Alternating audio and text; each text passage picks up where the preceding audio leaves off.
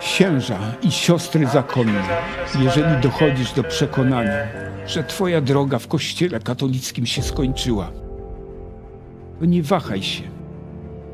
Zrób to, co uważasz za słuszne. Ja zrobiłem to 30 lat temu.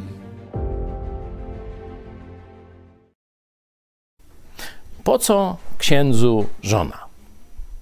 Oczywiście nie ja postaram się odpowiedzieć na to pytanie głównie, y, ponieważ ja nie jestem księdzem. Jestem pastorem, a to ogromna różnica. No, na korzyść pastorów, przynajmniej tak mniemam. Ale po co księdzu żona? Najpierw wprowadzenie biblijne, a potem poproszę księdza, który żył w bezżeństwie, w celibacie, przez całą swoją młodość, lata seminarium, sześć, później lata już posługi tej księżowskiej, kapłańskiej, siedem zdaje się. I chciałbym, on teraz już jest na emeryturze, żeby z perspektywy czasu to ksiądz dla Was, żeby ocenił, jak wyglądałoby jego życie, kiedyby poszedł za wskazaniami katolickimi, ży, żył dalej w bezżeństwie, nie miał e, dzieci, przynajmniej legalnych, nie mógł z nimi e, spędzać wieczorów, rozmawiać przy kominku i tak dalej, i tak. Albo inny scenariusz, kiedy pójdzie za głosem Jezusa Chrystusa, za prawdą Biblii. Usłyszycie, co wam, księżom, zakonnicom, powie wasz brat kiedyś w kapłaństwie. A ja staram się tylko krótko pokazać, co Biblia mówi na ten temat. Po co księdzu żona? Żeby się nie czuł samotny. I z wieloma księżami rozmawiali, księżmi rozmawialiśmy tutaj i prywatnie. I wiecie, co oni mówili? Co jest najgorsze w losie księdza? Samotność. Zobaczcie, Bóg się nie myli. Powiedział sam Bóg, Stwórca. Nie jest dobrze, żeby chłop był sam. Uczyńmy mu pomoc stosowną dla niego. Czyli żona jest tym Bożym rozwiązaniem samotności, problemu samotności. I nie ma innego sposobu, żeby tę samotność zastąpić. To sam Bóg tak powiedział. Kościół katolicki, rządny bogactw, skazał miliony ludzi w historii na bezrzędność, wbrew Bożemu planowi, wbrew Bożemu nakazowi, tylko po to, by gromadzić jeszcze więcej majątku i władzy, bo tylko po to został wymyślony celibat. Żeby w czasach feudalnych majątek, który wypracuje ksiądz, nie szedł na jego dzieci i potomków, tylko przechodził na kościół. Tylko po to jest celibat. I teraz już coraz więcej nawet księży, nawet w Watykanie zaczynają mówić, że to tymczasowa regulacja. Przez wieki zwodzono miliony ludzi. Narażano ich na straszne cierpienie, na samotność, na pokusy, często na grzech. Już o tym nie będę mówił, sami doskonale wiecie. Bóg zaplanował rozwiązanie samotności człowieka właśnie przez małżeństwo. Po to ksiądz potrzebuje żony. Dalej, oczywiście można mówić o pomocy, o rozładowaniu problemów napięcia seksualnego, bo przecież też jest nakaz współżycia w Biblii między mężem a żoną, żeby diabeł właśnie nie kusił. To zobaczcie, ile diabeł może księży kusić czy zakonnice. Nie.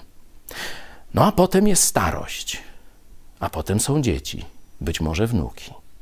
Chcesz przekazać to komuś. Chcesz, żeby ktoś ci powiedział, podał szklankę wody na starość. Chcesz, żeby ktoś cię przytulił, pogłaskał. Stary ksiądz może liczyć na szklankę wody, obiad i tak dalej w domu księży emerytów. Ale na towarzystwo swoich bliskich nie może liczyć ten los. Oszuści, biskupi i papieże zgotowali księżom i zakonnicom. A teraz oddam głos mojemu przyjacielowi i bratu w Chrystusie, też pastorowi, byłemu księdzu Jurkowi. Niech on odpowie na to pytanie. Jak chciałby, żeby patrząc wstecz, ułożyło się jego życie? Po linii katolickiej, celibat, czy po linii Bożej małżeństwo, dzieci, daj Boże i wnuki. I z nami jest były ksiądz Jerzy. Jesteśmy tuż po rozprawie apelacyjnej w procesie pastora Pawła Chojeckiego. Też mi się wydaje, że to był, e, to był ważny dzień dla Pana, bo Pan zeznawał jako świadek w sądzie. I chciałam zapytać, jak Pan się czuje jako już osoba po 60, e, były ksiądz, który ma żonę, jest szczęśliwym mężem i ojcem, e, dwie córki, jedna z nich jest dorosła. I czy zastanawiał się Pan kiedyś, jakby obecnie wyglądało Pana życie, e, jeśli jednak nie zrzuciłby Pan sutanny i został e, w Kościele katolickim? Nie wiem, bo nigdy nie rozpatrywałem takiego scenariusza mm, powrotu do Kościoła katolickiego i realizacji siebie strukturach w rzeczywistości katolickiej. No pewnie byłbym e, gdzieś w tej chwili, wyobrażając sobie, proboszczem na jakiejś większej lub mniejszej parafii bez rodziny.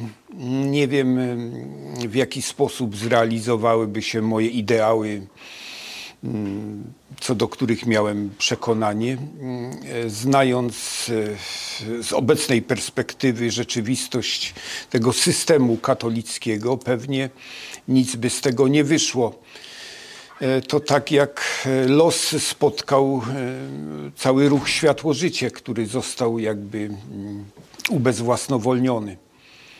Ale tak z, od strony bardziej E, Od strony osobistej. osobistej no, byłbym e, samotnym e, facetem, e, który wszedł właśnie w wiek emerytalny, bez rodziny.